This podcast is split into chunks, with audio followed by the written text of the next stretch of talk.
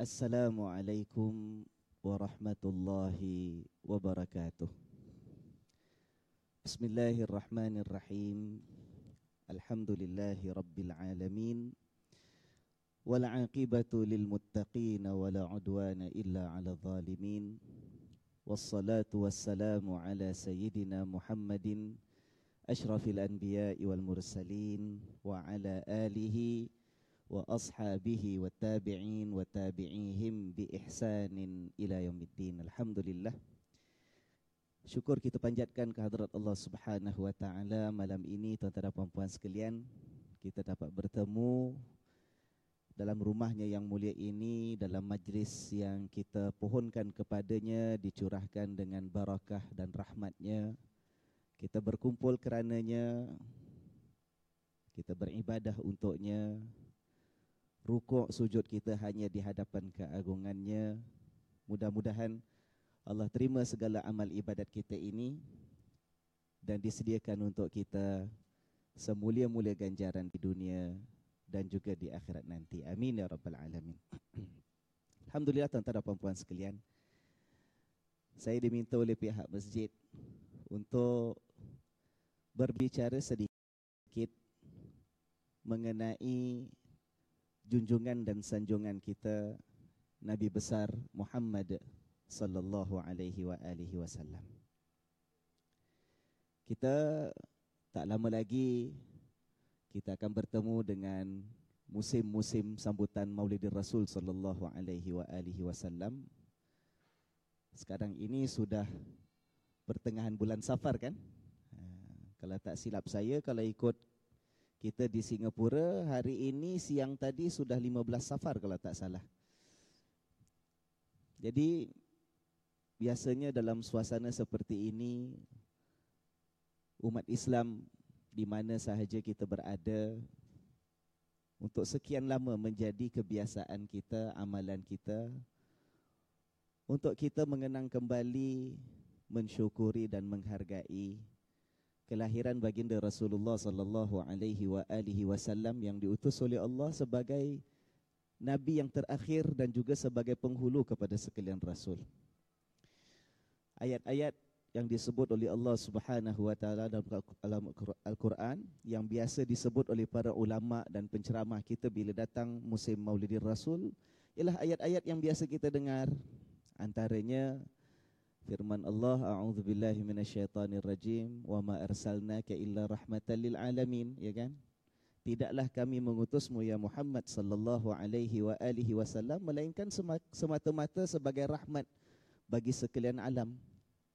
Begitu juga ayat-ayat yang lain yang menunjukkan kemuliaan, tingginya darjat, kedudukan baginda Rasulullah sallallahu alaihi wa alihi wasallam. Sehingga kan kita diingat dan diajar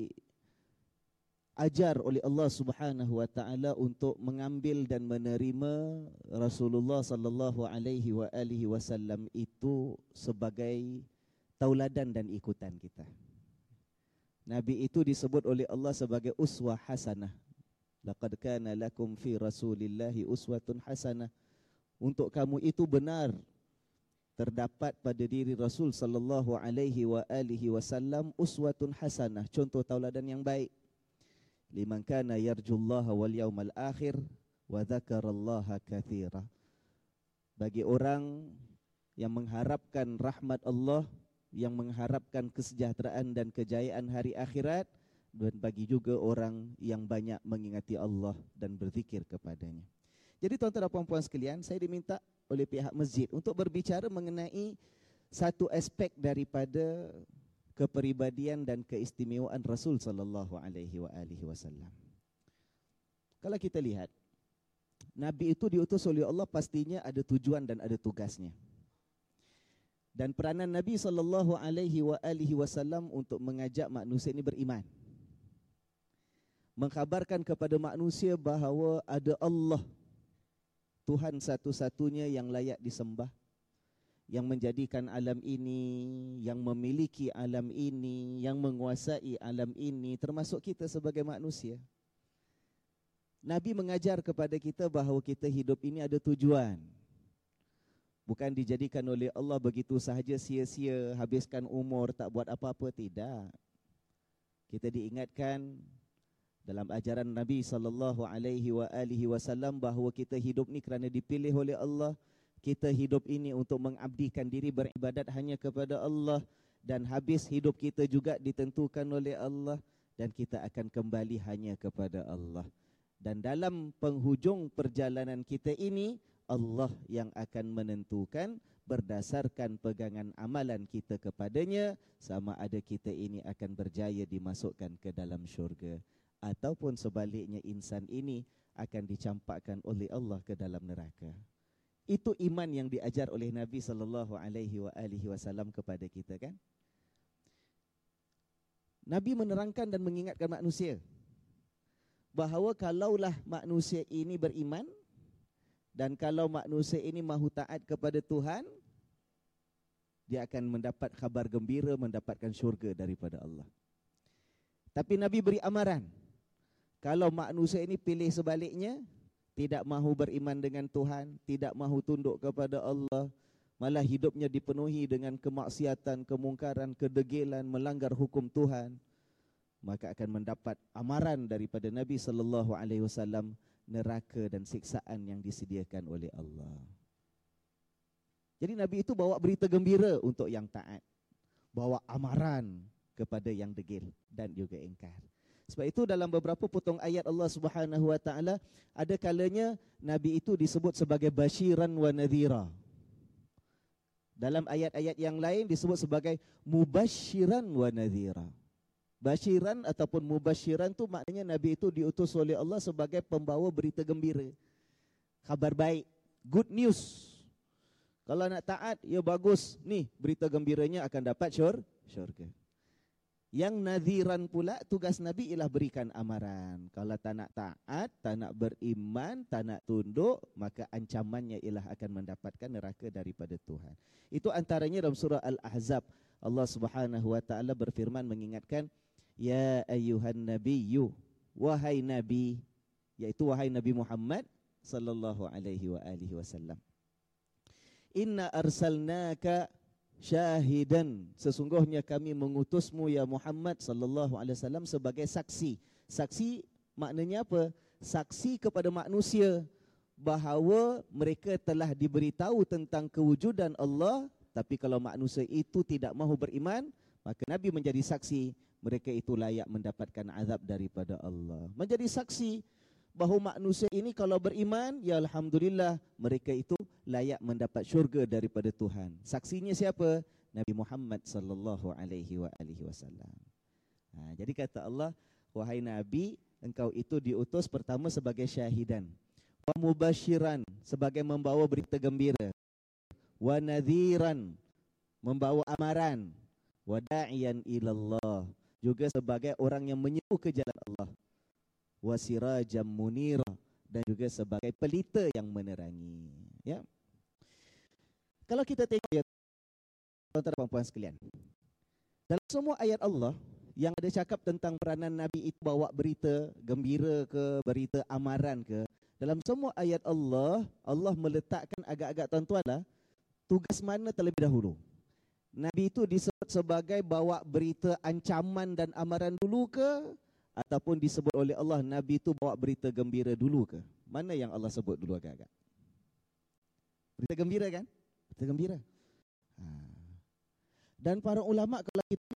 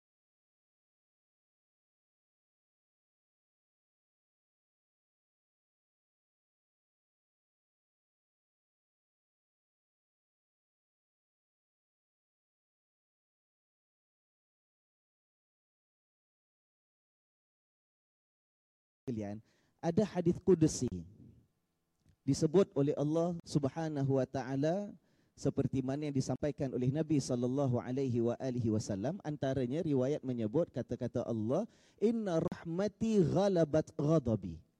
Sesungguhnya rahmat aku kata Allah itu mengatasi kemurkaan aku.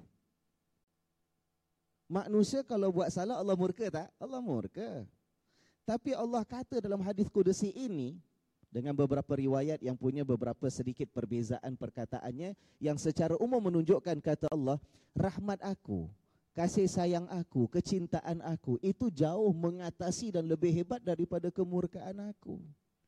Ya kan? Begitu Allah mengatur agamanya begitu diajar oleh Nabi sallallahu alaihi wasallam bahawa agama ini penuh dengan keindahan sebab Nabi itu basyiran dulu. Nabi itu mubasyiran dulu.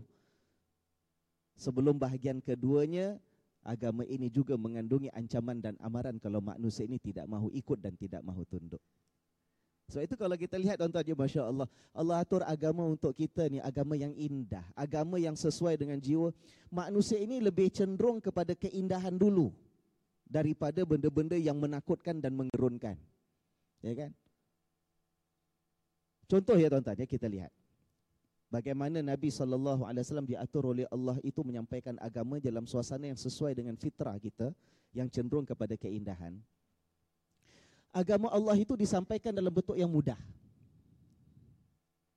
Bentuk mudah. Terutama apabila manusia ini baru nak mencari Allah, baru nak perbaiki diri, baru nak mendekatkan diri kepada penciptanya, itu tidak diajar untuk disusah-susahkan.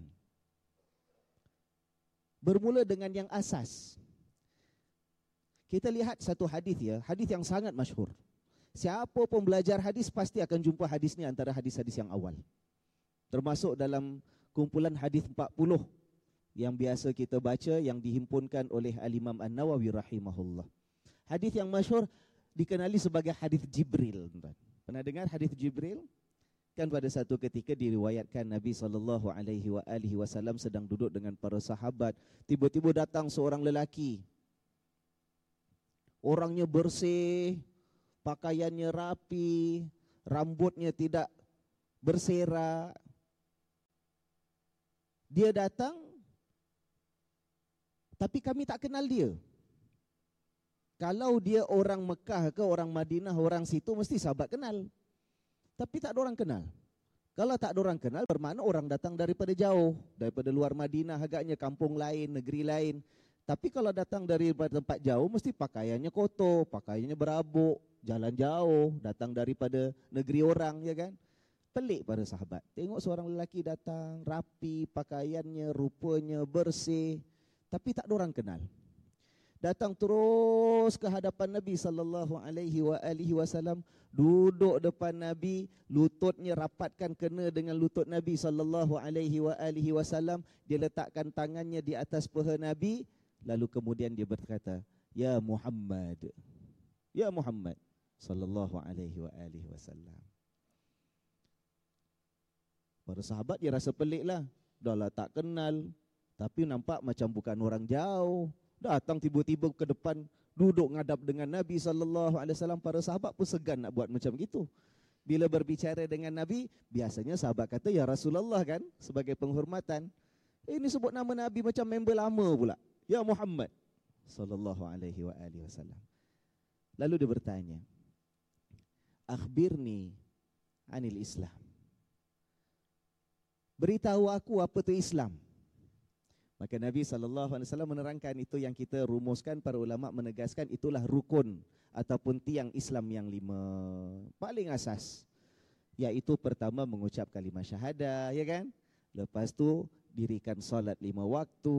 Kemudian yang namanya ada puasa bulan Ramadan, ada yang namanya zakat, ada yang namanya pergi haji bagi orang yang mampu. Lima rukun Islam.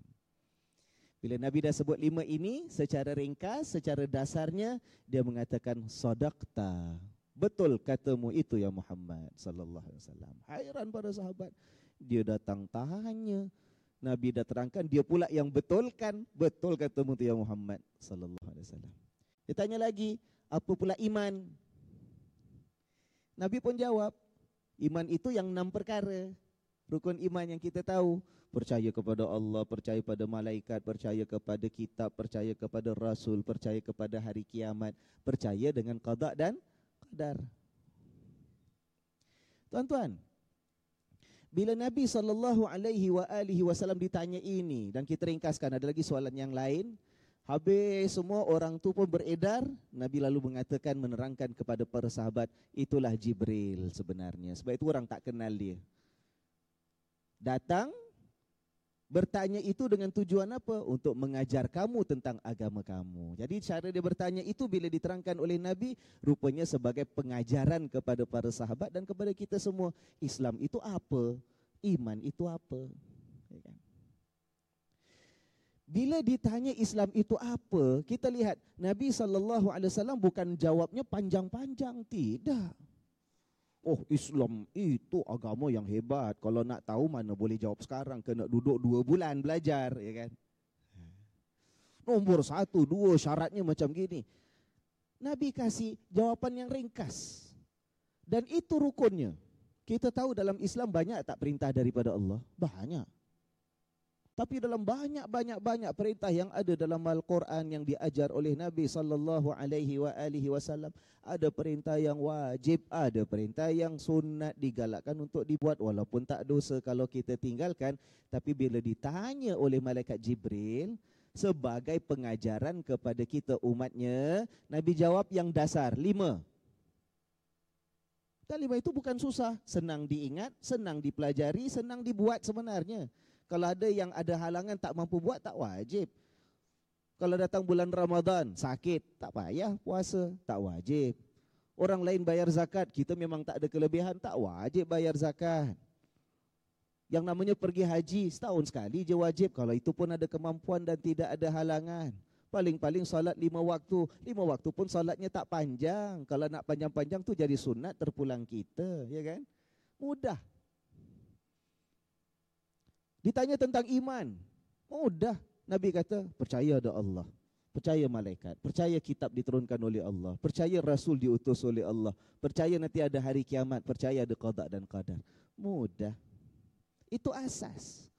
Sampaikan tuan-tuan dia nak cakap lah. Itu gaya Rasulullah sallallahu alaihi wasallam mengajar menyampaikan agama dalam bentuk yang menarik manusia ini sampai dia rasakan dia itu indah agamanya.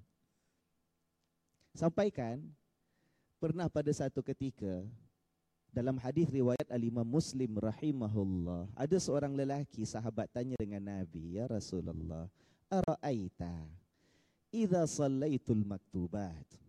Ya Rasulullah apa pendapat kamu? Kalaulah aku ini mengerjakan solat yang fardu sallaitu kalau aku sembahyang al-maktubat maktubat ni salat-salat yang fardu Wasumtu Ramadan, aku puasa bulan Ramadan. Wa ahlaltul halal, aku terima yang halal sebagai halal. Wa haramtul haram dan aku menerima yang haram itu sebagai haram. Walam azid ala dhalika syai'an dan aku tak tambah lebih daripada itu. Adkhulul jannah ya Rasulullah, agak-agak aku ni masuk syurga ke tidak? Tuan faham soalan dia ni? Pertanyaan. Ya Rasulullah, kalaulah aku ini solat yang fardu. Kalau aku ni puasa Ramadan. Kalau aku jaga yang halal-halal, yang haram-haram, aku tak tambah lebih daripada itu. Ada khulul jannah, masuk syurga tak aku ni ya Rasulullah? Tuan-tuan, kalau orang tanya dengan kita macam tu, apa jawapan kita? Ustaz Nazih, saya datang macam istighfar nak minta jawapan. Saya ni sembahyang apa semua yang wajib-wajib aja lah. Sunat pun tak buat. Wajib-wajib je. Maktubat lima waktu satu hari. Dah. Saya puasa pun tak ada tambah-tambah yang sunat. Puasa Ramadan dah. Ha, tapi yang halal saya jaga, haram saya jaga. Masuk syurga tak Ustaz Nazih saya ni? Oh awak ni sombongnya dengan Tuhan. Nikmat Tuhan kasih banyak. Sembahyang pun belum tentu sempurna, khusyuk entah ke mana. Orang suruh puasa, puasa tambahlah puasa sunat, action puasa Ramadan aja. Eh, eleh, niat nak masuk syurga pula kalau kita. Begitu mungkin jawapan kita. Pada kita mungkin kita fikirkan kita nak orang masuk syurga mesti banyak saham dia, mesti banyak amalan dia, suruh buat itu, suruh buat ini. Jangan cukup macam gitu aja. Biasa kan Ustaz Fatris kalau syarahan pun macam gitu juga, suruh orang buat amalan tu, suruh buat amalan ini macam-macam kan. Mana ada Ustaz suruh orang beramal dengan yang wajib aja. Ya kan? Tapi bila seorang insan bertanya demikian kepada Rasul sallallahu alaihi wa alihi wasallam, bermakna dia nak syurga tak? Dia enggak. Dia nak mentaati Allah tak? Enggak. Tapi mungkin pada waktu itu baru itu setakat yang dia mampu dan hendak buat. Nabi tidak hampakan harapannya. Nabi tidak kecewakan hasratnya. Nabi kata, "Naam. Iya, kamu masuk syurga," kata Nabi sallallahu alaihi wasallam. Hadis sahih riwayat Al-Imam Muslim rahimahullah. Nampak tuan-tuan? Sebab itu dalam hadis Jibril, bila Jibril datang kepada Nabi dalam rupa seorang manusia, seorang lelaki, bila bertanya apa itu Islam, agama Allah, Nabi jawab yang dasar, senang. Apa itu iman? Jangan susah-susah. Ini yang asas, enam. Percaya. Nanti over time, pelan-pelan, bila yang asas kita dah pegang, kita yakin, kita jaga, ya kita tambah usaha kita. Kita pertingkatkan diri kita, amalan kita, iman kita yang salat fardu kita buat insya-Allah sambil-sambil kita tambah dengan yang sunat. Yang puasa Ramadan kita jaga bila kita datang iman kita kesungguhan kita kita tambah dengan puasa yang yang sunat, yang wajib kita jaga, ya kan? Beriman, percaya Allah tu ada, percaya Allah tu satu, percaya tak ada yang lain selain daripada Allah yang serupa dengan Allah dalam apa pun bentuknya. Tidak ada yang lain.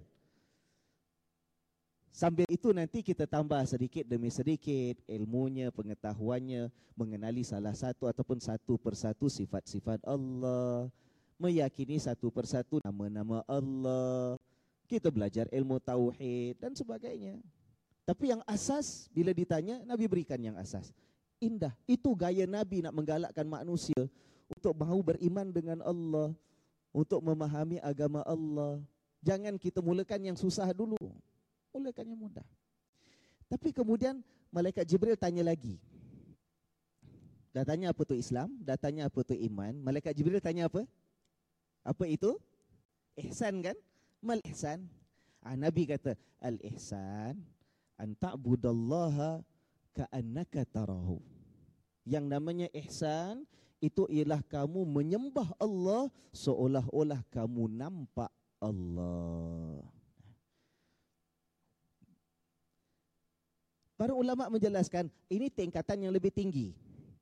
Islam dasar amalan-amalan kita. Rukun lima. Iman asas keyakinan kita, kepercayaan kita. Ada enam. Tapi kalau nak lebih tinggi lagi, namanya ihsan.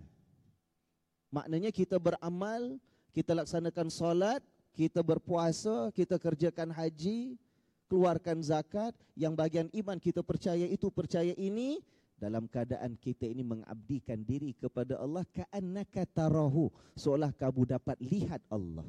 Nampak tuan-tuan? Ha. Itu tingkatan kemudian. Nabi tak letak semua sekali satu bakul, starting aja oh Islam tu mesti gini-gini siap. Bila nak solat pada awal mesti rasa nampak Allah dan rasakan keagungan dan kehadiran Allah. Tak, peringkatnya ikut urutan. Itu pun yang Nabi kata ihsan itu ialah kamu menyembah Allah seolah-olah kamu nampak Allah. Ini bukan makam yang semua orang boleh sampai tuan-tuan, betul tak? Kita sembah Allah seolah-olah kita nampak Allah. Bukan semua orang sampai makam ni. Orang yang dah beriman sungguh, hatinya bersih, taatnya ikhlas, ibadatnya yang wajib tambah yang sunat. Itu bila makamnya makin naik tinggi-tinggi, tak takwanya, hatinya makin bersih. Orang-orang yang yang sebahagiannya sahaja yang akan sampai peringkat bila dia beribadat, peringkat ihsan. Seolah-olah dia beribadat itu nampak Allah. Bukan semua orang boleh seolah-olah hatinya nampak Allah sedar senantiasa Allah tu ada. Tak. Maka sebab itu Nabi sambung Al-ihsan an ta'budallaha ka'annaka tarahu. Ihsan itu ialah kamu menyembah Allah seolah-olah kamu nampak Allah Fa illam takun tarahu kalau kamu tak nampak Allah pun memang tak boleh nampak fa innahu yaraka. Yang penting ialah kita yakin Allah melihat kamu. Nampak tak tuan? Islam iman. Rukun lima, rukun enam, dasar. Ayuh buat masuk syurga insya-Allah. Tapi kalau boleh naikkan peringkat ihsan. Ihsan itu apa? Ibadat sambil kita seolah-olah nampak Allah. Tapi bukan semua orang boleh dapat. Tak apa, jangan fras. Jangan kecewa. Oh ini susahlah Ustaz macam mana masuk syurga nak ihsan ibadat sambil seolah-olah kita nampak Tuhan. Oh, ini susah sangat nanti ustaz-ustaz dia dapat masuk syurga lah macam tu. Ya? Tak, Nabi kata walaupun peringkat itu susah sebab kita ni nak nampak Tuhan tu macam mana, Nabi kata tak ada masalah. Yang penting didik hati supaya walaupun kita tak nampak Allah tapi kita latih diri kita merasakan dan mengetahui bahawa Allah melihat kita. Itu pun dah nama ihsan dah, Masya Allah. Tak susah. Apa tuan-tuan? Begitu gaya Nabi SAW kasih motivasi pada umatnya. Contoh ya, satu peristiwa. Nak cakaplah tentang agama ni agama yang yang sesuai dengan jiwa manusia yang tak suka dibeban-bebankan. Tuan-tuan, kita nak ajak orang buat kebaikan, tapi kalau dalam bentuk yang menekan, mendesak, memeritkan hati, biasanya manusia tak nak ikut ya kan? Ha, manusia nak diajak dengan rasa hatinya senang, nak ikut, nak tenang, ya kan? Satu ketika, ada seorang sahabat namanya Hanzalah. Satu ketika datang Sayyidina Um Sayyidina Abu Bakar radhiyallahu anhu. Datang jumpa dengan Hanzalah, dia tengok Hanzalah ni nampak sedih, nampak macam muram, sugul, tak happy lah. Dia tanya Hanzalah, apa cerita? Apa jawab Hanzalah? Dia mengatakan, Nafaqah Hanzalah. Abu Bakar kata dia, aku Hanzalah ni dah jadi munafik lah kata dia aku dah jadi munafik kata dia. Terperanjat Sayyidina Abu Bakar radhiyallahu anhu tanya, "Kenapa engkau kata demikian wahai Hanzalah?" Orang baik kita semua kenal, kata dah jadi munafik pula. Hanzalah mengatakan, "Wahai Abu Bakar, kau tengok kita ni. Setiap kali kita duduk dengan Nabi sallallahu alaihi wa alihi wasallam, kita dengar ajaran Nabi, kita dengar kata-kata Nabi. Nabi cakap pasal syurga. Allah, kita yakin kita seolah-olah nampak syurga depan mata kita. Kita duduk dengan Nabi, Nabi cerita pasal neraka, kita punya takut, kita punya beriman, kita seolah-olah nampak neraka depan kita. Tapi masalah kita ni Allah, Habis je dah duduk dengan Nabi, kita pun beredar, kita balik, dah jumpa isteri, urusan isteri, urusan anak-anak, urusan dunia, sampai kita lupa dah apa yang tadi seolah-olah kita nampak syurga depan Nabi, nampak neraka depan Nabi, sampai kita semua lupa dah ya Abu Bakar. Itu sebab aku kata, Hanzalah ni dah jadi munafik wahai Abu Bakar. Kita pun kadang-kadang macam tu kan. Kalau datang masjid, Pak Imam baca doa kadang-kadang tersentuh hati kita, ya kan? Kadang-kadang sampai menggetar hati kita, dengar syarahan, dengar apa Allah. Tapi kalau bila balik buka TV aja, Allah. Dengan anak cucu datang kacau, isteri tanya bang besok nak pergi jemputan empat tempat bang dah. Terus lupa dah syurga neraka dah kita dah. Ya kan? Abu Bakar mengatakan, ya tak ya juga ya. Ayuh mari kita tanya dengan Nabi sallallahu alaihi wa alihi wasallam. Datang jumpa dengan Nabi. Nabi tanya kenapa ini? Ada urusan apa? Hanzalah mengatakan nafaqah Hanzalah. Hanzalah dah jadi munafik ya Rasulullah. Kenapa? Dia ceritakan benda yang sama. Ya Rasulullah, setiap kali kami duduk dengan kamu, kamu cakap tentang syurga, tentang neraka macam kami nampak. Tapi bila balik kepada keluarga masing-masing, jumpa isteri, jumpa anak-anak dengan segala urusan dunia, kita sampai lupa dah. Munafik dah aku ni ya, ya Rasulullah. Hanzalah dah munafik ya Rasulullah. Lalu Nabi mengatakan, wahai Hanzalah, walladhi nafsi biyadi, demi Allah, yang nyawa aku ini berada dalam genggaman kuasanya. Wahai Hanzalah, Kalaulah kamu itu berterus-terusan dalam keadaan kamu tu betul nampak syurga seolah-olah nampak neraka terus-terusan dengan ingat Tuhan terus kata Nabi. Itu nescaya malaikat kamu baring tempat tidur kamu malaikat datang salam kamu kamu jalan tengah jalan pun malaikat datang salam kamu satu persatu. Maksudnya apa? Nabi kata benda tu tak boleh buat nak 100% ingat syurga neraka nak 100% ingat Allah depan nabi ingat syurga neraka balik jumpa isteri urusan dunia urusan pekerjaan urusan rumah tangga semua nak ingat Allah terus tak boleh buat. Kalau ada manusia boleh buat macam gitu, nescaya malaikat datang salam kamu. Tidur pun malaikat salam, jalan pun malaikat salam.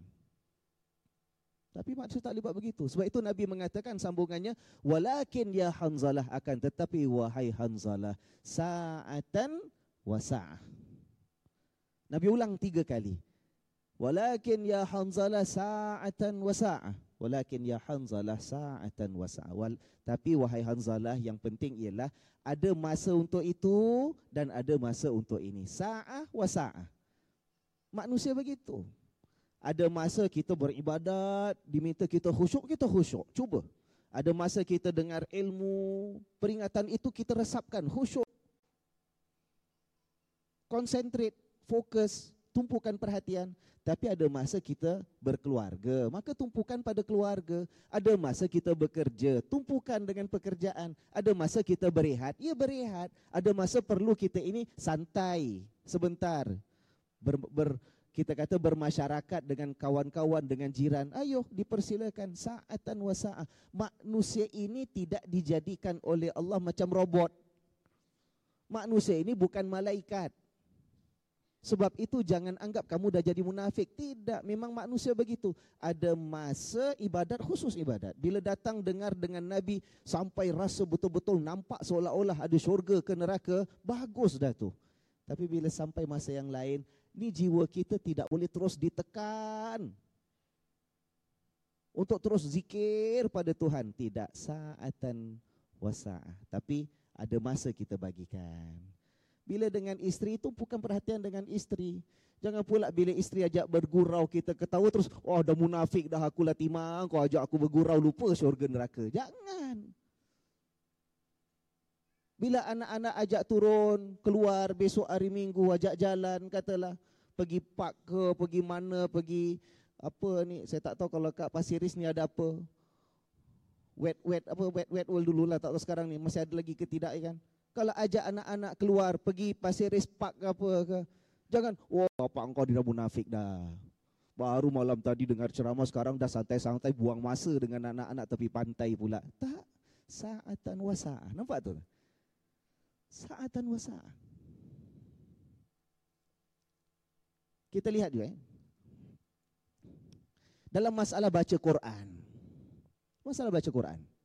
Tuan-tuan, Baca Quran tu ibadat tak? Ibadat. Dapat pahala tak? Dapat. Yang namanya baca Quran tu ada peraturan tak? Ada. Ya kan? Baca jangan sembarang, sebutannya kena betul, tajwidnya kena jaga, ya kan? Ha, kalau baca sebarang-sebarang bukan kita dapat rahmat daripada Allah, takut dilaknat malaikat-malaikat Allah kan? Tapi tuan-tuan, Nabi sallallahu alaihi wa alihi wasallam yang penting dak kita ni dekatkan diri dengan kitab Allah. Nabi tidak bebankan kita susah-susah. Ya kalau yang pelak tu sudah jangan bacalah rosak ayat Quran. Tak ada macam gitu tuan-tuan. Orang yang susah nak baca masih belum belum mahir, belum expert, tersangkut-sangkut, ya sudahlah. Apa baca Quran macam gini? Tidak tuan-tuan. Malah Nabi kata orang baca Quran dapat pahala. Dan kalau bacanya merangkak-rangkak, baru nak belajar, susah payah, baru nak kenal huruf. Baca Bismillahirrahmanirrahim. Allahu Allahu la ilaha illa sangkut-sangkut. Nabi kata dapat dua pahalanya. Dapat dua pahala. Tengok Nabi Nabi berikan galakan. Kenapa dapat dua pahala? pahala baca Quran ya, pahala sungguh-sungguh, bersusah payah. Orang lain bila tadarus Allah, satu bulan Ramadan belum sempat 30 hari dah khatam dah. Pasal semangat baca ramai-ramai lepas witir, ya kan? Ada pula yang bila baca sekali dah tak nak datang lagi. Pasal apa? Dia buat orang lain lambat. Tak habis-habis dia baca. Sangkut-sangkut orang betulkan. Tuan-tuan. Nabi SAW kasih motivasi, kasih galakan. Jangan malu.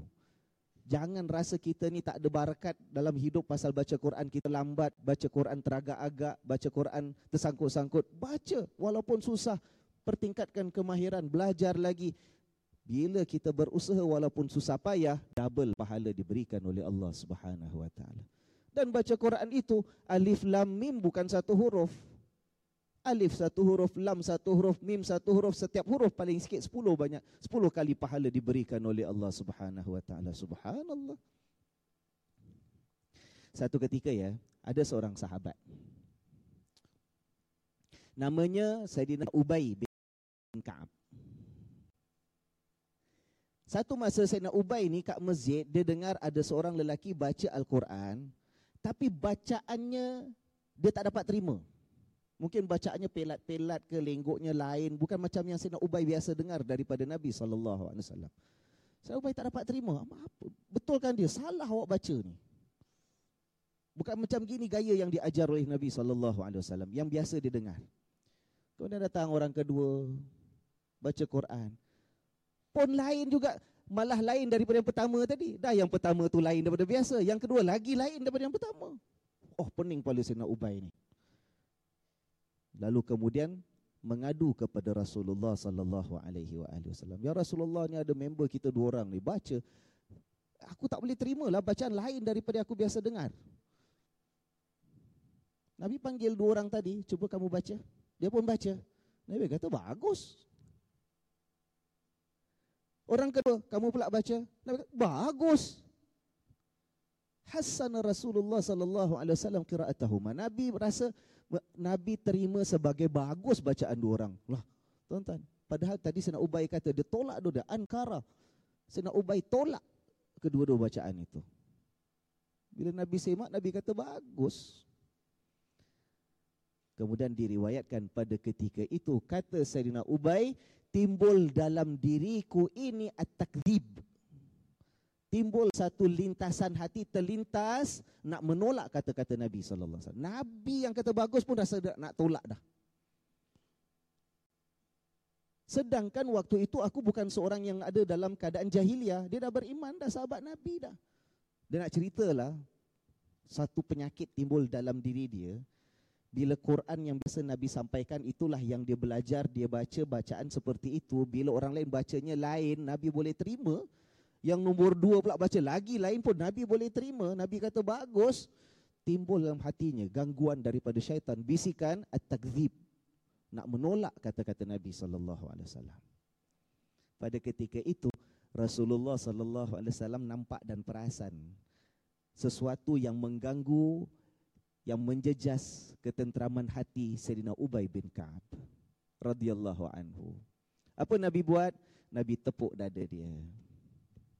Nabi tepuk, Nabi sentuh sampailah berpeluh tubuh badannya Ubay bin Ka'ab sampailah kemudian dia rasa tenang dengan apa yang dibuat oleh Nabi sallallahu alaihi wasallam.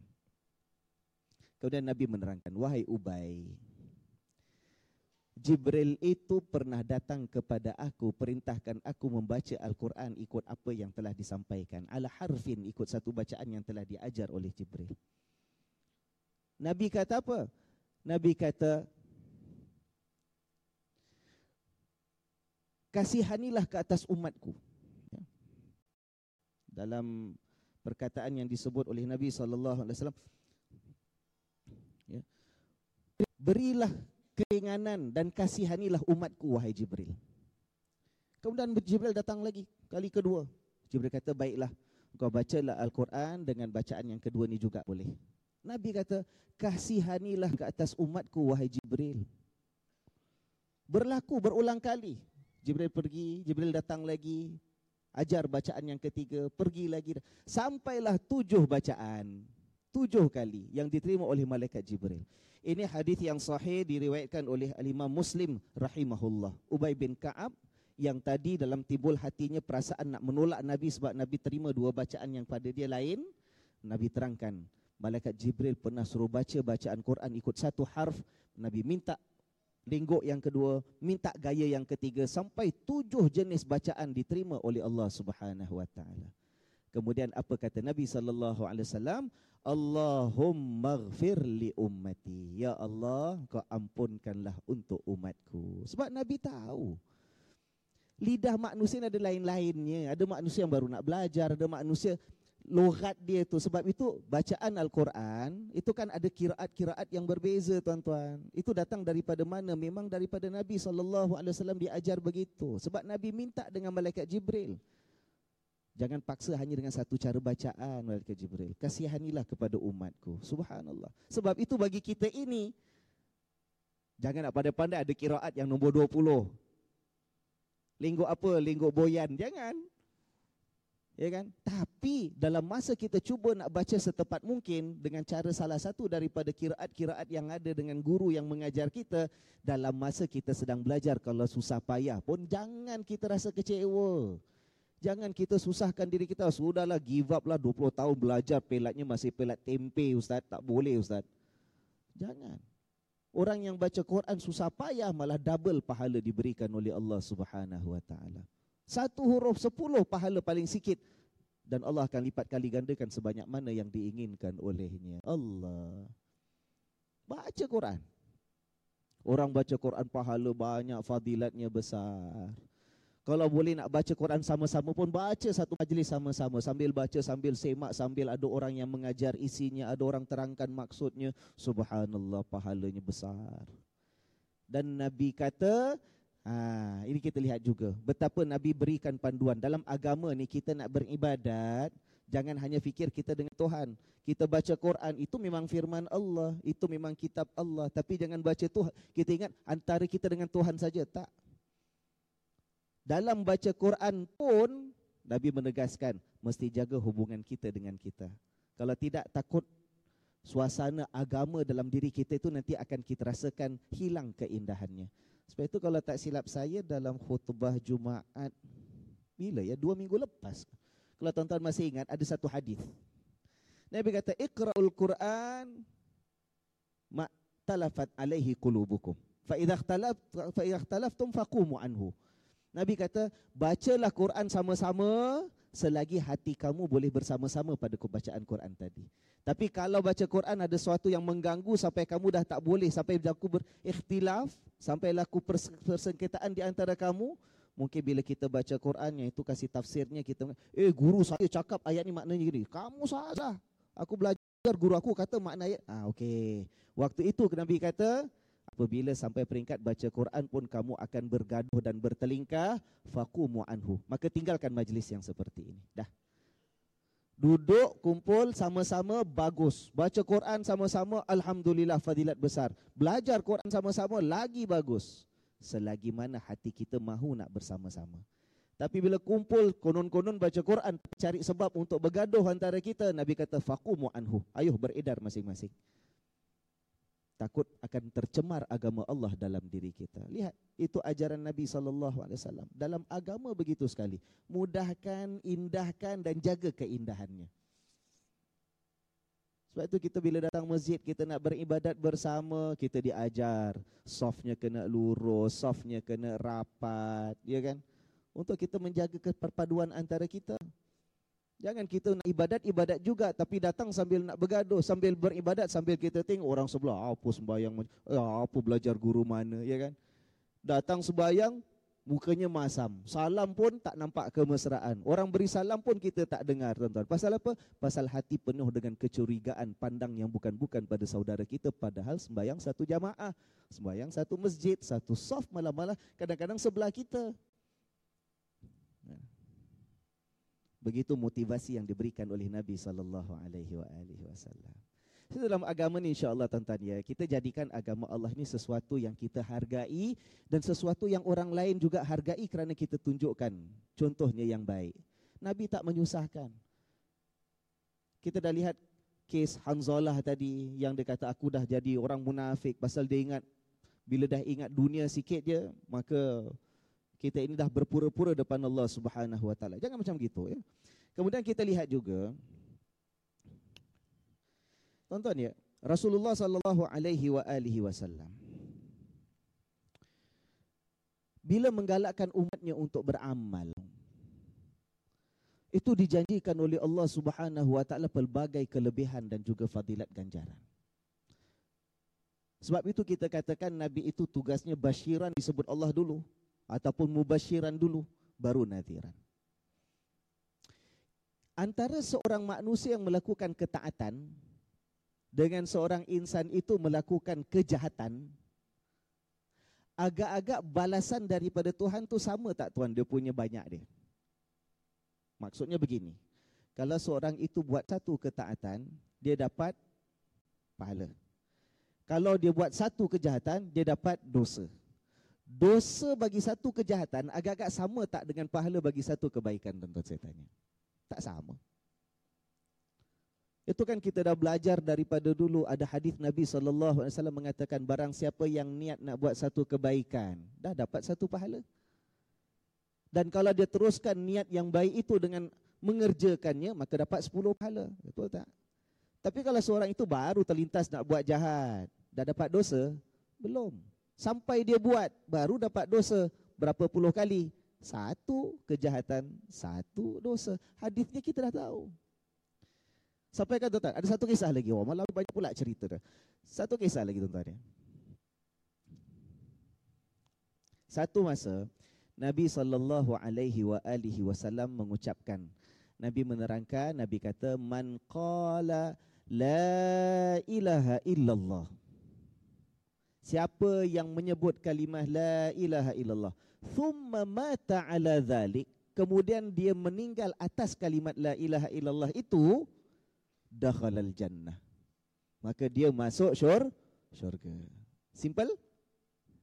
Macam tuan Kalau saya cakap siapa je kalau hidup dia ada sebut la ilaha illallah dan dia mati atas la ilaha illallah, maknanya tak mensyirikkan Allah dengan yang apa pun yang lain. Dia mati dalam keadaan dia beriman Allah lah Tuhan yang satu, tak ada yang lain. Maka Nabi kata dia pasti akan masuk syurga. Apa persoalan yang timbul dalam diri kita agak-agak kalau kita dengar macam tu? Kalau Ustaz Fatris ke Ustaz Nazih ke Ustaz yang lain ke penceramah ke Ustazah kata, Ibu-ibu, bapa-bapa sekalian, siapa aja kalau mengaku Allah tu Tuhan yang satu, tak ada Tuhan yang lain, sampai mati itulah kepercayaan dia, garanti masuk syurga, pasti masuk syurga. Agak-agak ada tak persoalan kita? seorang sahabat namanya Abu Dhar radhiyallahu anhu. Bila Nabi katakan demikian, dia tanya Nabi. Wa in zana wa in sarak? Ya Rasulullah, siapa pun sebut la ilaha illallah dalam hidup dia, kalau dia mati tak mensyirikkan Allah, itulah kalimat dia, masuk syurga, ia ke masuk syurga? Walaupun dia berzina masa hidup pun masuk syurga ke ya Rasulullah? Wa in sarak kalau dia mencuri masa hidup pun masuk syurga juga ke ya Rasulullah hanya dengan kalimat la ilaha illallah? Ya ke ya Rasulullah? Lebih kurang macam tu lah kalau kita tanya. Nabi jawab apa? Nabi kata wa in zana wa in sarak. Walaupun dia berzina, walaupun dia mencuri, tapi kalau kalimat la ilaha illallah itulah pegangan sampai dia mati, tetap akan masuk syurga. Nabi kata walaupun Sayyidina Abu Dhar tanya lagi, second time. Wa in zana, wa in sarak. Walaupun hidup dia pernah berzina, walaupun hidup dia mencuri, ya Rasulullah masuk syurga juga ke? Wa in zana, wa in sarak. Nabi jawab, iya. Walaupun dia berzina, walaupun dia mencuri. Abu Dhar tanya kali ketiga.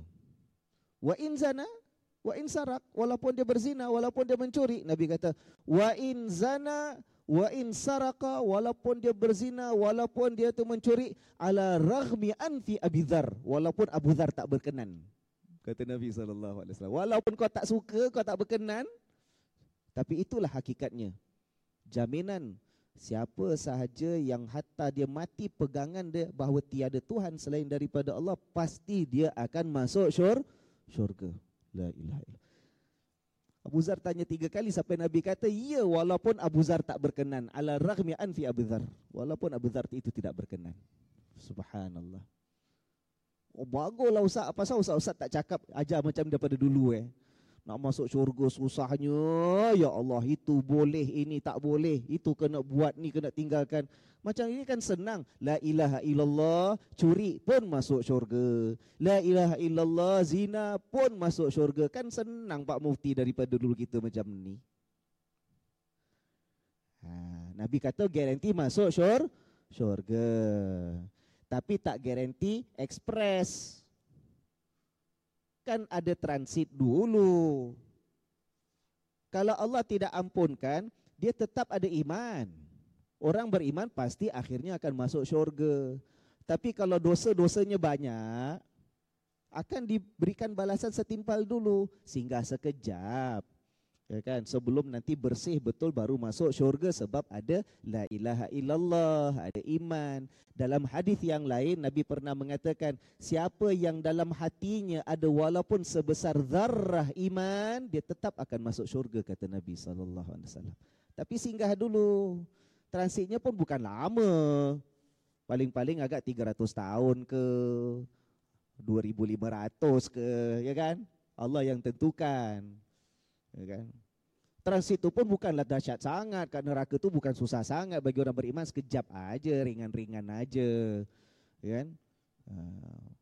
Apa siksaan yang paling paling ringan lah dalam neraka lah agaknya agaknya kita kalau ya pak yang itu je lah ustaz kita ni orang baik-baik ya kan uh, sekejap aja dalam neraka kan lebih kurang 800 tahun aja Ringan aja. Siksaan paling ringan pun Nabi dah ajar dah kasih tahu dah siksaan paling ringan. Siksaan paling ringan tu orang dalam neraka yang macam mana? Orang yang nanti diletakkan bara api di bawah tapak kakinya. Bara je. Tahu bara? Tak menyala pun apinya, bara. Atas tapak kaki bukan satu badan kena masuk oven tak. Bawah tapak kaki je letak bara sikit. Panasnya pun bukan sangat-sangat. Cuma paling-paling menggelegak otaknya je. Siksaan paling ringan kata Nabi. Dalam neraka orang diletakkan bara bawah tapak kakinya, panasnya sampai mendidih otak. Ayo tanggung. Setengah jam, satu hari, tempoh yang lama yang ditentukan oleh Allah. Takut? Mudah-mudahan. Tapi tetap ada pengharapan.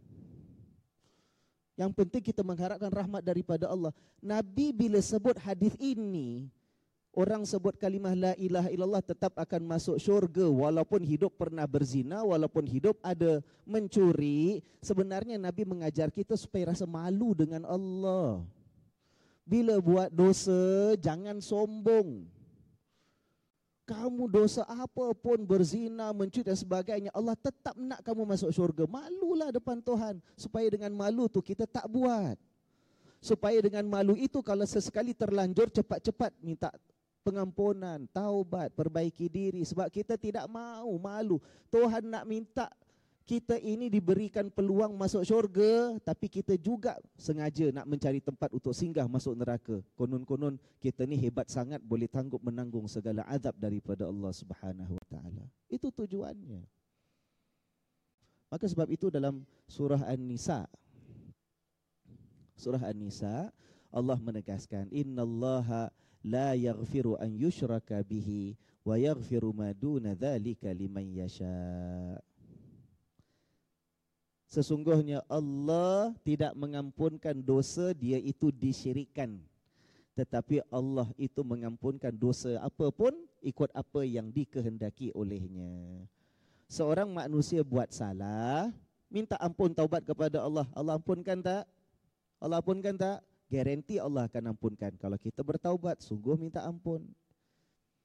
Tapi kalaulah ada manusia, sampai dia hujung hidup dengan membawa dosa dan kesalahan, tidak sempat mohon ampun, agak-agak Allah tetap boleh mengampunkan tak kalau Allah nak ampunkan? Yaghfiru maduna dzalika liman yasha. Allah kalau nak ampunkan walaupun kita belum sempat bertaubat terpulang pada Allah. Itu hak Allah. Mungkin kita tidak taubat khusus tapi ada kebaikan-kebaikan yang pernah kita buat dengan sebab kebaikan itu Allah ampunkan dosa kita. Terpulang Allah. Tapi ada satu dosa kalau kita tidak bertaubat sampai bawa mati Allah tak akan ampunkan. Innallaha la yaghfiru la yaghfiru an yushraka bihi. Itu dosa syirik Allah tak akan ampunkan. kecuali kalau manusia itu minta ampun betul-betul daripada dosa syiriknya kepada Tuhan. Ha, tapi kalau dosa yang lain, ayo kita minta ampun. Kita bertaubat. Kalau sampai mati tak sempat taubat, mudah-mudahan Allah kita haraplah. Tapi kalau kena, kena juga itu keadilan Allah subhanahu wa ta'ala. Nampak tuan-tuan? Pengharapan demi pengharapan demi pengharapan diberikan oleh Nabi sallallahu alaihi wasallam. Kalau tak malu depan Tuhan pun tak tahu apa nak cakap lah kita ni. Kalau kita masih tak merasakan indahnya agama yang Allah berikan hadiah kepada kita sebagai hidayahnya menjadi umat Nabi. Padahal begitu Nabi ajar kecantikan demi kecantikan agama Allah yang kita pegang ini. Kalau kita tak nampak keindahannya, kalau kita gagal hidupkan kecantikannya, tak tahu apa lagi kita nak cakap. Kita nak mengaku sebagai umat Nabi SAW macam mana tuan-tuan dan puan-puan sekalian. Kita lihat ya.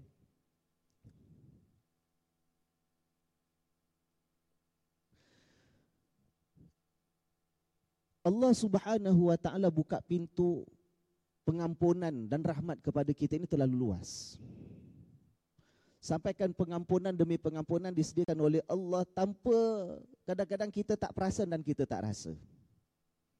Antaranya ya, kita tahu bahawa bila datang bulan Ramadan itu bulan pengampunan daripada Allah. Man sama Ramadan imanan wahtisaban ghufira lahu ma taqaddama min dhanbihi.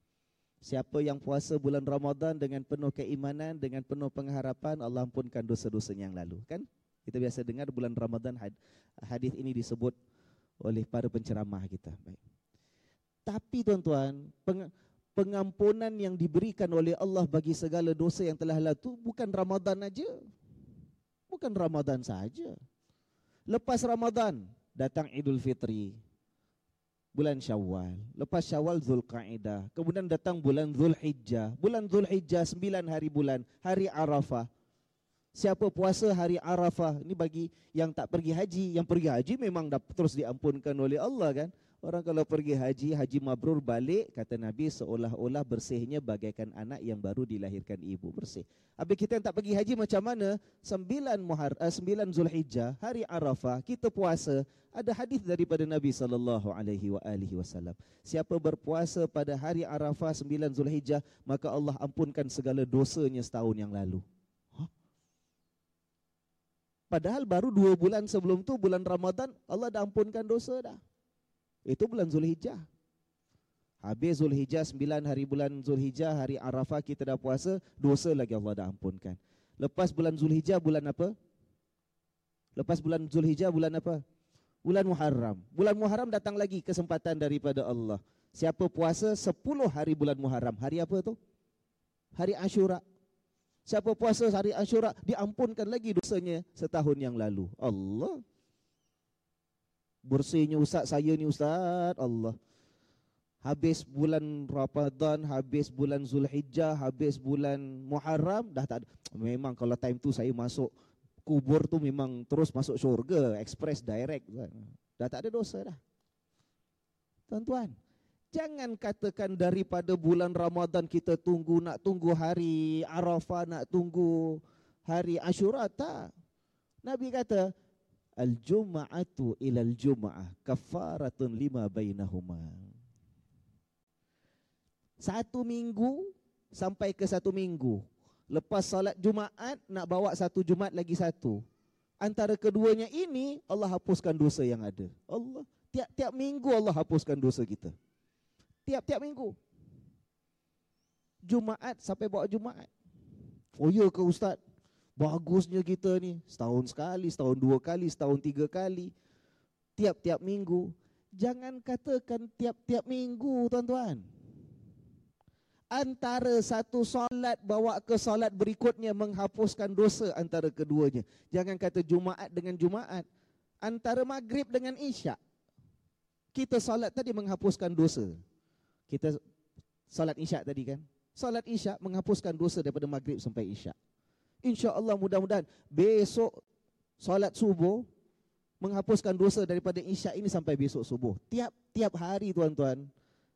Kalau yang fardu sahaja kita buat pun tu sebab yang hadis awal tadi saya kata Orang yang datang jumpa dengan Nabi tanya, kalau saya salat yang fardu je ya Rasulullah, tak tambah yang lain. Masuk syurga tak? Masuk sebab dah dihapuskan dosanya oleh Allah. Tuan-tuan, kita solat, solat itu menghapuskan dosa. Ya kan? Sebelum solat lagi, sebelum solat lagi, dah hapus dosa dah. Bila? Waktu berwuduk. Nabi SAW mengatakan barang siapa yang berwuduk, wuduknya bagus, sempurna. Maka basahan wuduk tadi akan menghapuskan dosa. Gugurnya dosa itu dengan gugurnya air sampai titisan yang terakhir. Air tu dibasuh wuduk, gugur, gugurlah dosa kita sekali tuan-tuan. Belum start solat pun. Masuk waktu nak solat ambil wuduk dah dihapuskan dosa. Dengan berwuduk hapus dosa dah. Lepas wuduk kita minta lagi doa kita. Betul tak? Minta pengampunan daripada Allah Subhanahu wa taala. Subhanallah. Malah tuan-tuan ya. Kalau kita lihat. Wuduk dah hapus dosa. Masuk solat. Tuan-tuan ya. Solat tu kan ada perbuatan-perbuatan dan bacaan-bacaannya ya kan? Masuk solat tu berdiri dulu, ngadap kiblat, niat takbirat Allahu Akbar. Kita baca doa iftitah. Nanti ada Fatihah, lepas Fatihah ada surah, ada rukuk, ada sujud, ada yang tidal duduk antara dua sujud dan sebagainya. Tuan-tuan, sebelum nak rukuk tu pun sebelum rukuk tu pun masih tengah berdiri tuan-tuan, ada satu tempat Nabi kata diampunkan dosa. Bila? Kata Nabi sallallahu alaihi wa alihi wasallam dalam hadis yang muttafaq alaih riwayat Imam Bukhari dan juga Imam Muslim, "Idza ammanal imam" Kalaulah dalam solat itu imam baca dan imam mengaminkan.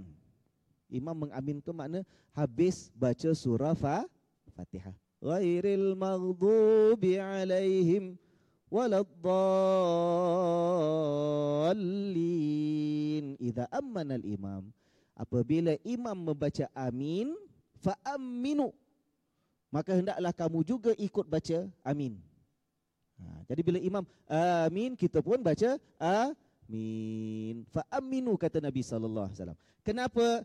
Fa innahu kerana sesungguhnya man wafaqa ta'minuhu ta'minal imam ta'minuhu ta'minal malaikah ghufira lahu ma taqaddama min dhammi kerana orang yang aminnya tadi serentak seiring sama dengan aminnya para malaikat. Maknanya dalam solat ghairil maghdubi alaihim bila imam baca amin, malaikat pun turut aminkan. Orang yang baca aminnya serentak seiring sama dengan aminnya para malaikat, ghufira lahu ma taqaddama min dhanbi. Diampunkan segala dosanya yang telah lalu. Allah. Jangan kata tunggu nak beri salam hujung solat. Baru rakaat pertama belum rukuk lagi tuan-tuan. Baru ghairil maghdubi alaihim. Mudah-mudahan kita dapat amin serentak dengan imam dan serentak dengan malaikat.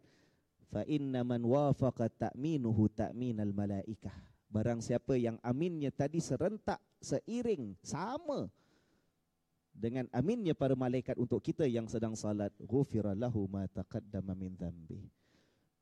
Sebab itu tuan-tuan kita jadi orang Islam, kita jangan nyusahkan orang sebab kita sendiri diberikan banyak pengharapan oleh Allah. Kita banyak diberikan ruang oleh Nabi sallallahu alaihi wa alihi wasallam. Begitu pengampunan demi pengampunan demi pengampunan. Sampaikan akhirnya Nabi mengatakan kullu ummati mu'afan umat aku semuanya, semua umat aku kata Nabi, semuanya itu akan dimaafkan. Mu'afan. Ha. Mu'afan ni ada dua makna. Ya. Ada orang ada ulama mengatakan mu'afan itu daripada perkataan al-afu, dimaafkan. Ada ulama mengatakan mu'afan daripada perkataan al-afiyah, diberikan kesejahteraan oleh Allah. Pokoknya Nabi kata semua umat aku diampunkan, dimaafkan oleh Allah, diberikan perlindungan dan kesejahteraan semuanya kecuali satu golongan illal mujahirin mujahirin ha, bukan muhajirin Nak dekat sama tuan-tuan dia. Muhajirin bagus. Muhajirin orang yang hijrah. Ini bukan muhajirin. Ini mujahirin. Bukan mujahidin. Atau muhajirin yang kat Topayo. Orang berhijrah. Mujahidin yang kat Queenstown. Orang berjihad. Ini bukan muhajirin. Bukan mujahidin. Tapi mujahirin kata Nabi. Semua umat aku diampunkan, diampunkan, dimaafkan, dilindungi, diberikan kesejahteraan oleh Allah. Illal mujahirin. Kecuali orang-orang yang mujahirin. Wa innal minal wa inna minal mujaharah. Dan yang namanya mujahirin ini ialah orang yang berterang-terangan. Tahu berterang-terangan? Nabi kata wa inna minal mujaharah dan di antara perbuatan mujahirin ialah dia melakukan dosa pada malam sebelumnya tapi kemudiannya dia tidur pada waktu malam itu selepas buat dosa sampai pagi dalam keadaan Allah tutup kesalahannya. Allah tak buka keaiban dia. Allah tak buka dosanya. Tetapi dia sendiri pada waktu pagi dia bangun, siang dia jumpa orang, dia berkata, wah malam tadi aku dah buat gini-gini, kau tahu. Dia sendiri yang cerita dosanya pada orang lain. Maka Nabi kata itulah al-mujahirin. Dia tidur pada waktu malam dalam keadaan Allah tutup keaiban dan kesalahannya. Dia bangun pada waktu pagi dia yang buka aibnya kepada orang lain. Orang macam gini tak termasuk golongan yang akan mendapatkan kemaafan dan juga kesejahteraan daripada Allah. Kenapa orang macam ini tak dapat kesejahteraan? Kenapa orang macam ini tak dapat pengampunan daripada Allah? Yang lain siapa pun buat dosa kalau orang beriman insya-Allah salat kita dapat pengampunan, macam-macam pengampunan Allah sediakan untuk kita. Yang macam gini Allah tak ampunkan. Kenapa? Sebab itu menunjukkan pertama dia sombong dengan dosa yang dia buat. Dia megah. Dia action. Dia suka sangat. Orang kalau buat dosa tu kan patut malu dengan Tuhan, ya kan? Ini boleh cerita kalau orang dulu pada waktu siang dia jumpa member, dia cerita satu orang dengar, satu orang tahu. Sekarang pagi-pagi belum cuci muka, dah tulis kat Facebook, dah keluar kat Twitter, dah keluar gambar kat Instagram. Ini dosa yang dia buat semalam. Allah, satu dunia tengok tuan-tuan. Yang kenal, yang tak kenal lagi kalau jadikan posting dia tu public. Orang pun share lagi. Allah hebatnya. La ilaha illallah cerita pasal pergi sana, pergi sini, buat itu, buat ini, berjam-jam, berhari-hari, sembayangnya macam mana? Buat itu, buat ini, perkara yang tidak diredai oleh Allah, pergi tempat yang dimurkai oleh Allah, bercampur dengan orang yang mendatangkan kemurkaan Allah, itu dah cerita pada orang lain. Tidak diampunkan oleh Allah. Tapi selain daripada itu, kullu umati mu'afan. Semua umatku Allah berikan kemaafan, Allah lindungi dan Allah berikan kesejahteraan. Asalkan kita ini jangan sombong, megah, angkuh, rasa bagus pula dengan dosa kita buat. Dan kedua, orang yang mujahirin seperti ini menunjukkan dia tak ada rasa malu dengan Tuhan. Orang kalau tak ada rasa malu macam mana tuan-tuan? Idza lam tastahi fasna ma Nabi kata ya sudah, kalau kamu tak ada rasa malu nak buat apa buatlah. Tinggal tunggu masa nanti dapatlah balasan daripada Tuhan. Kalau rasa malu tuan-tuan subhanallah. Sebab itu dalam Islam ni indahnya keaiban diri kita antara kita dengan Allah. Kita minta ampun Allah ampunkan. Tak ada nak payah nak cerita kat orang tak payah. Mana ada nak confess confess kita dalam agama kita tak ada datang jumpa dengan Pak Imam Masjid Istighfar. Pak Imam nak minta masa sikit. Kenapa? Inilah saya dah satu minggu buat dosa astagfirullahaladzim. Pak Imam minta ampun. Pak Imam. Mana ada minta ampun dengan Pak Imam? Kena pula Pak Imam Allah takkan kosong-kosong aja. Paling-paling pisang lah standan. Ha, lagi dahsyat. Ya kan? Antara kita dengan Allah. Begitu indahnya hubungan kita sebagai orang beriman dengan Allah. Pencipta kita yang pilih syariat yang begitu indah untuk kita tuan-tuan. Ya kan? Pengampunan demi pengampunan, balasan syurga, balasan malah subhanallah ya, motivasi yang Nabi berikan kepada kita tuan-tuan, pegangan kita dalam kehidupan. Kalau ada orang yang celik matanya, satu masa Allah tarik balik nikmat mata. Buta tiba-tiba tak nampak dunia. Nabi kasih motivasi Nabi kasih semangat. Nabi kata apa? Orang yang ditarik balik kedua matanya yang dah tak boleh melihat lagi, Allah akan gantikan dengan tempat dalam syurga untuknya. Allah. Sebab tu orang beriman kalau hilang nikmat pun dia tetap yakin dengan Allah Subhanahu wa taala. Matanya ditarik balik Nabi kata akan dapat syurga daripada Tuhan. Orang yang ada nikmat dikurniakan zuriat oleh Allah, kalau ada anaknya meninggal, Nabi kata apa? Allah akan gantikan dengan istana dalam syurga. Anak meninggal. Suatu musibah. Sesuatu yang memeritkan jiwa, mendatangkan kepedihan, kesedihan. Tapi bagi orang beriman, kalau dia beriman dengan Allah, dia reda dengan ketentuan Allah, dah cuba buat nak baikkan penyakit anaknya, tapi Allah tentukan kalau meninggal anak dulu, sabar. Kerana kesabaran tadi, Allah janjikan istana dalam syurga. Allah. Macam mana nak nak hidup yang lebih baik daripada itu? Kalau iman kita dah mendidik kita untuk menerima apapun ujian dengan penuh rasa positif dan keyakinan kepada Allah. Kalau kita sakit tuan-tuan, sakit. Kalau sakit, perit, keluar rumah tak boleh, macam-macam gitu, sangkut-sangkut. Tuan-tuan, Nabi kata apa? Orang yang sakit, sakit tu jadi apa? Sakit jadi apa? Kafarah. Orang sakit, sakitnya mendatangkan pengampunan daripada Allah. Allah nak bersihkan kita daripada dosa rupa-rupanya. Allah. Kalau sakit, ujian. Ujian itu kalau kita rasa perit, musibah, kita diajar sebut inna lillah wa inna ilaihi rajiun. Tapi dalam masa yang sama juga kita bersyukur. Rupanya di sebalik penyakit itu ada kafar pengampunan daripada Tuhan. Indahnya. Dalam hadis yang lain, Nabi mengatakan, siapa pun yang ditimpa maradun wala wasabun wala nasabun wala hammun wala ghamun. Siapa pun yang diuji dengan apa pun kesulitan, sakit kek, sengsara kek, sempit hidupnya kek, risau hatinya kek, apa pun. Hatta syaukata yashakuha. Hatta walaupun sekadar ada satu duri yang mencocok tubuhnya, sakit dan pedih itu, hanya dengan sebab satu duri hanya pun sekali, kata Nabi, itu menjadi kafarah yang menghapuskan segala dosa dan kesalahannya. Allah. Itu belum masuk lagi dengan pahala-pahala yang lain. Itu baru buat pengampunan tuan-tuan. Baru buat pengampunan. Syurga Allah nak kasih pada kita bukan syurga yang sempit. Syurga yang kata Allah subhanahu wa ta'ala arduhas samawat wal ard. Syurga Allah nak kasih pada kita yang seluasnya luas langit dan juga bumi. Allah.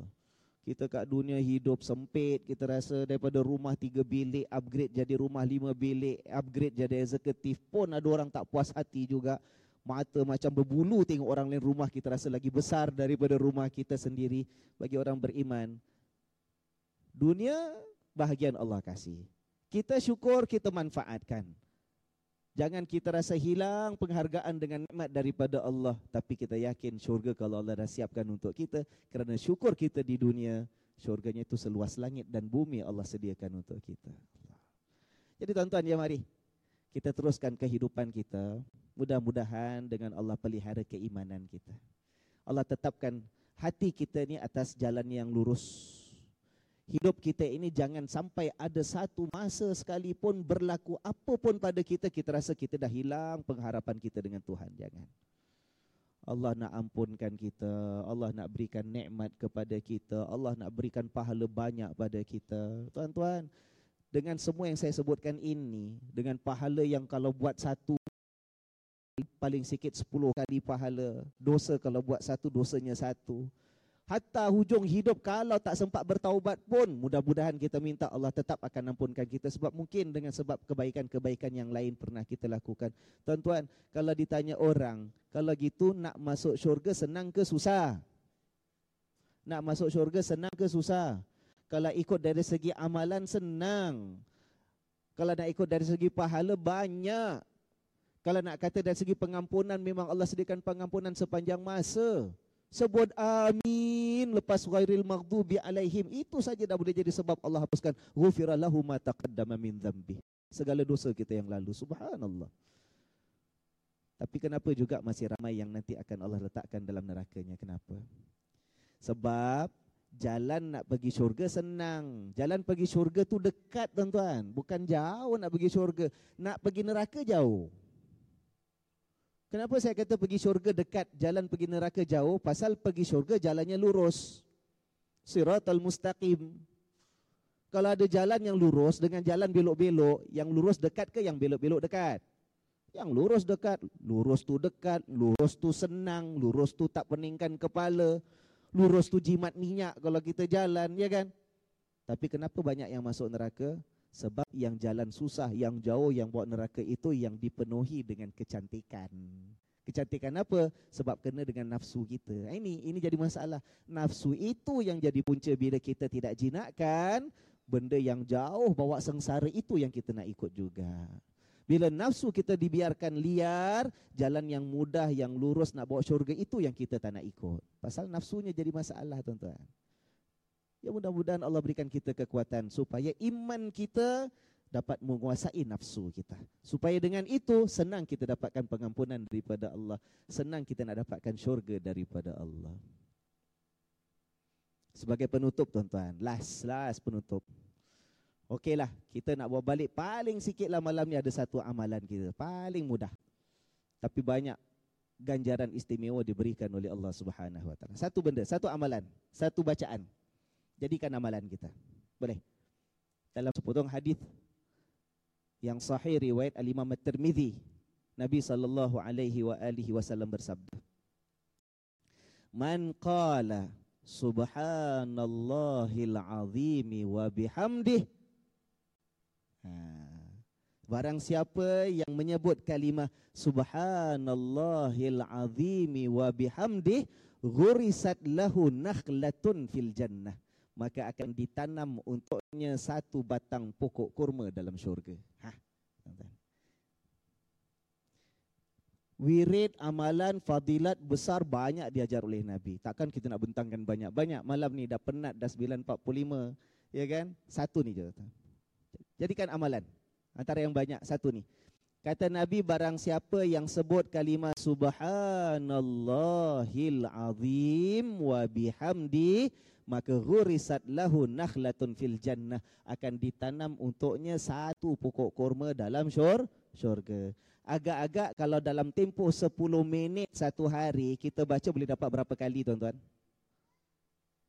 Cuba kita tengok kalau satu minit subhanallahil azim wa bihamdi subhanallahil azim wa bihamdi subhanallahil azim wa bihamdi subhan tak sampai satu minit dapat 10 dah.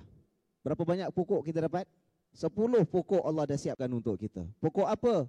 Bukan pokok sebarang pokok. Pokok korma tuan-tuan. Pokok korma hasilnya bagus. Khasiatnya banyak. Rendang, cantik. Jangan kata buahnya, batangnya pun boleh dimanfaatkan, daunnya boleh dimanfaatkan. Bila Allah kata disampaikan oleh Nabi sallallahu alaihi wasallam bahawa akan ditanam untuk kita pokok korma dalam syurga, bermakna ada kebunnya tak? Ada. Takkanlah semua hidup boleh sebut sekali je dapat satu batang pokok kurma. Tak ada. Banyak kita boleh dapat. Subhanallahil azim wa bihamdih. Senang tak? Senang. Ayo. Banyak pahala ni yang Nabi nak berikan pada kita. Janjinya oleh Allah Subhanahu wa taala diberikan oleh Allah Subhanallahil azim wa bihamdih. Maha suci Allah Tuhanku yang maha agung. Subhana rabbiyal azim. Maha suci tuhanku al azim yang maha agung. Wa bihamdih dan segala pujian miliknya. Ulang. Malam nak tidur sempat baca 10 ni balik ni tunggu bas dah dapat berapa dah? Besok siap-siap nak bawa isteri pergi pasar baca. Kat pasar sementara tunggu kat tepi isteri tengah tawar menawar dengan apik ikan berapa harga sekilo kembung tu. Daripada kita tak buat apa-apa balik-balik buka handphone main apa sudoku. Tak habis sudoku sudoku sudoku dah tuan subhanallahil azim wa bihamdi subhan sama ada subhanallahil azim wa bihamdi ataupun subhana rabbiyal azim wa bihamdi boleh. Ha, dalam hadis tu subhanallah subhanallahil azim wa bihamdi maha suci Allah yang maha agung dan segala puji baginya.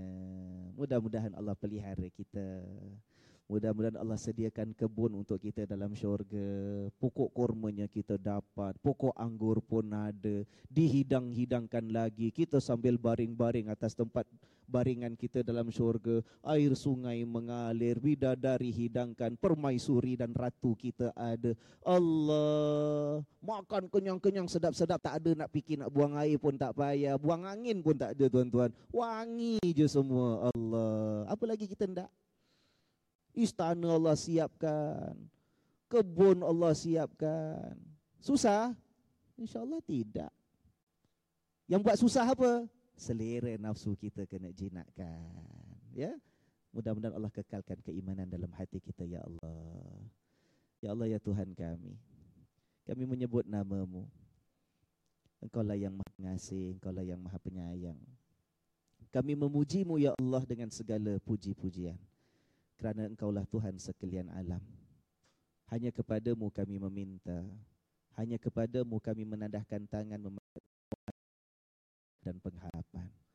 Ya Allah, jadikanlah kami ini hamba-hambamu yang senantiasa mengejar keredaanmu. Jadikanlah kami ini hamba-hambamu yang senantiasa mengharapkan rahmat dan kasih sayangmu.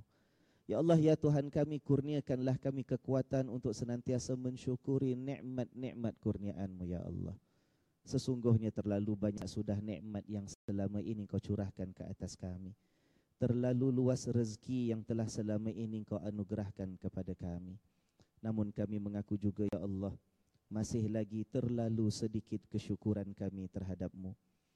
Masih lagi terlalu sedikit ketaatan kami di dalam mematuhi perintah-perintahmu dan di dalam masa yang sama pula masih lagi terlalu banyak kesalahan, dosa dan kesombongan yang kami lakukan sepanjang hidup kami selama ini ya Allah.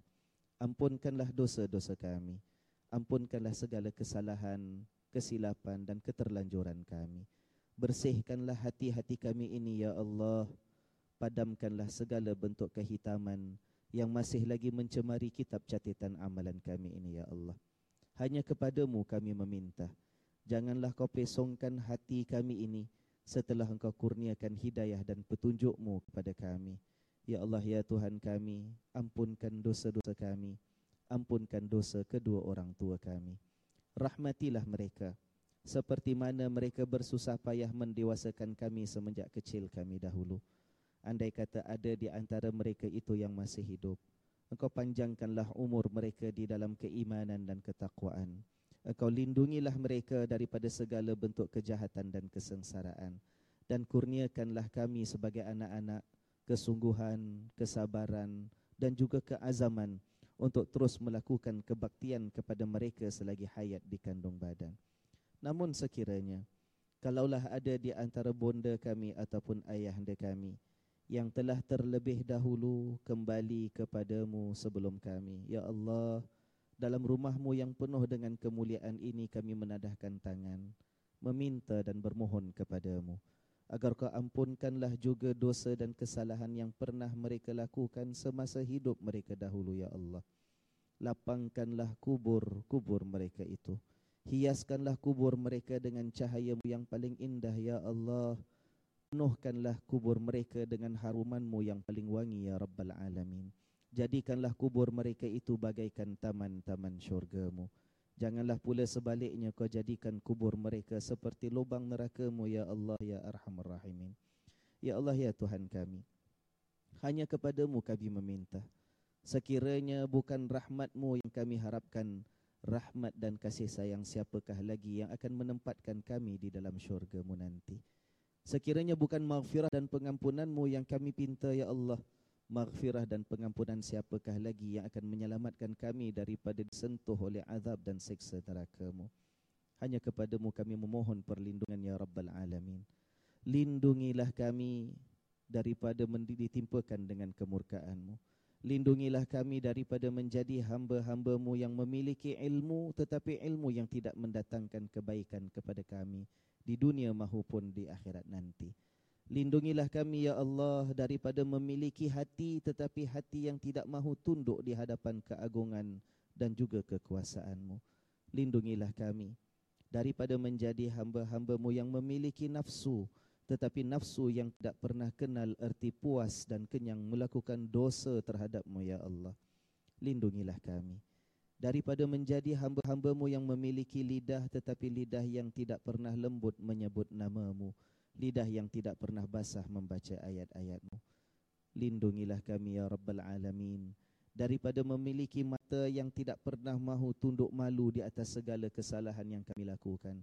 Lindungilah kami daripada memiliki dua biji mata yang tidak pernah sudi menangis mengalirkan basahan insaf dan juga takut di pipi kami ini ya Allah ya Arhamar Rahimin. Ya Allah ya Tuhan kami kurniakan kami kebaikan di dunia. Kurniakan kami kebaikan di akhirat nanti. Lindungilah kami daripada kemurkaanmu ya Allah. Lindungilah kami daripada laknat dan kebencianmu. Lindungilah kami sepanjang hidup kami sementara waktu di atas muka bumimu. Lindungilah kami saat-saat kami menghadapi sakaratil maut untuk kembali kepadamu.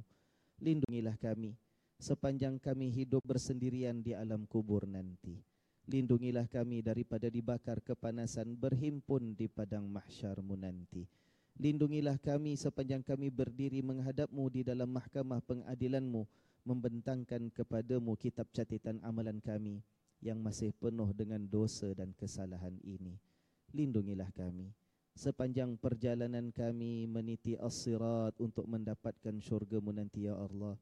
Lindungilah kami, lindungilah kedua orang tua kami. Lindungilah pasangan hidup yang kau hadiahkan kepada kami. Lindungilah anak-anak yang kau amanahkan ke atas kami. Lindungilah kami semua daripada disentuh oleh azab neraka-Mu ya Allah. Lindungilah kami daripada disentuh oleh azab neraka-Mu ya Allah. Lindungilah kami daripada disentuh oleh azab dan siksa neraka-Mu ya Hannan. Ya Mannan ya Badi'as samawati wal ard. Ya Dzal Jalali wal Ikram. Taqabbal du'a. Rabbana wa taqabbal du'a. Rabbana wa taqabbal du'a. Wa sallallahu ala sayyidina Muhammad wa ala alihi wa sahbihi wa sallam. Walhamdulillahi rabbil alamin. Sekian sahaja. Saya mohon ampun dan maaf kalau terdapat terdapat kesilapan pada kata-kata saya. Mudah-mudahan Allah pelihara kita semua. Kita bertemu bukan hanya di dunia. Mudah-mudahan iman kita dan kecintaan kita kepada baginda Rasulullah sallallahu alaihi wa alihi wasallam akan menjadi sebab Allah pertemukan kita bersama-sama dengan baginda di dalam syurganya nanti. Amin ya rabbal alamin. Aqulu qawli hadha wa astaghfirullahal azim li wa lakum. Wassalamu alaikum warahmatullahi wabarakatuh.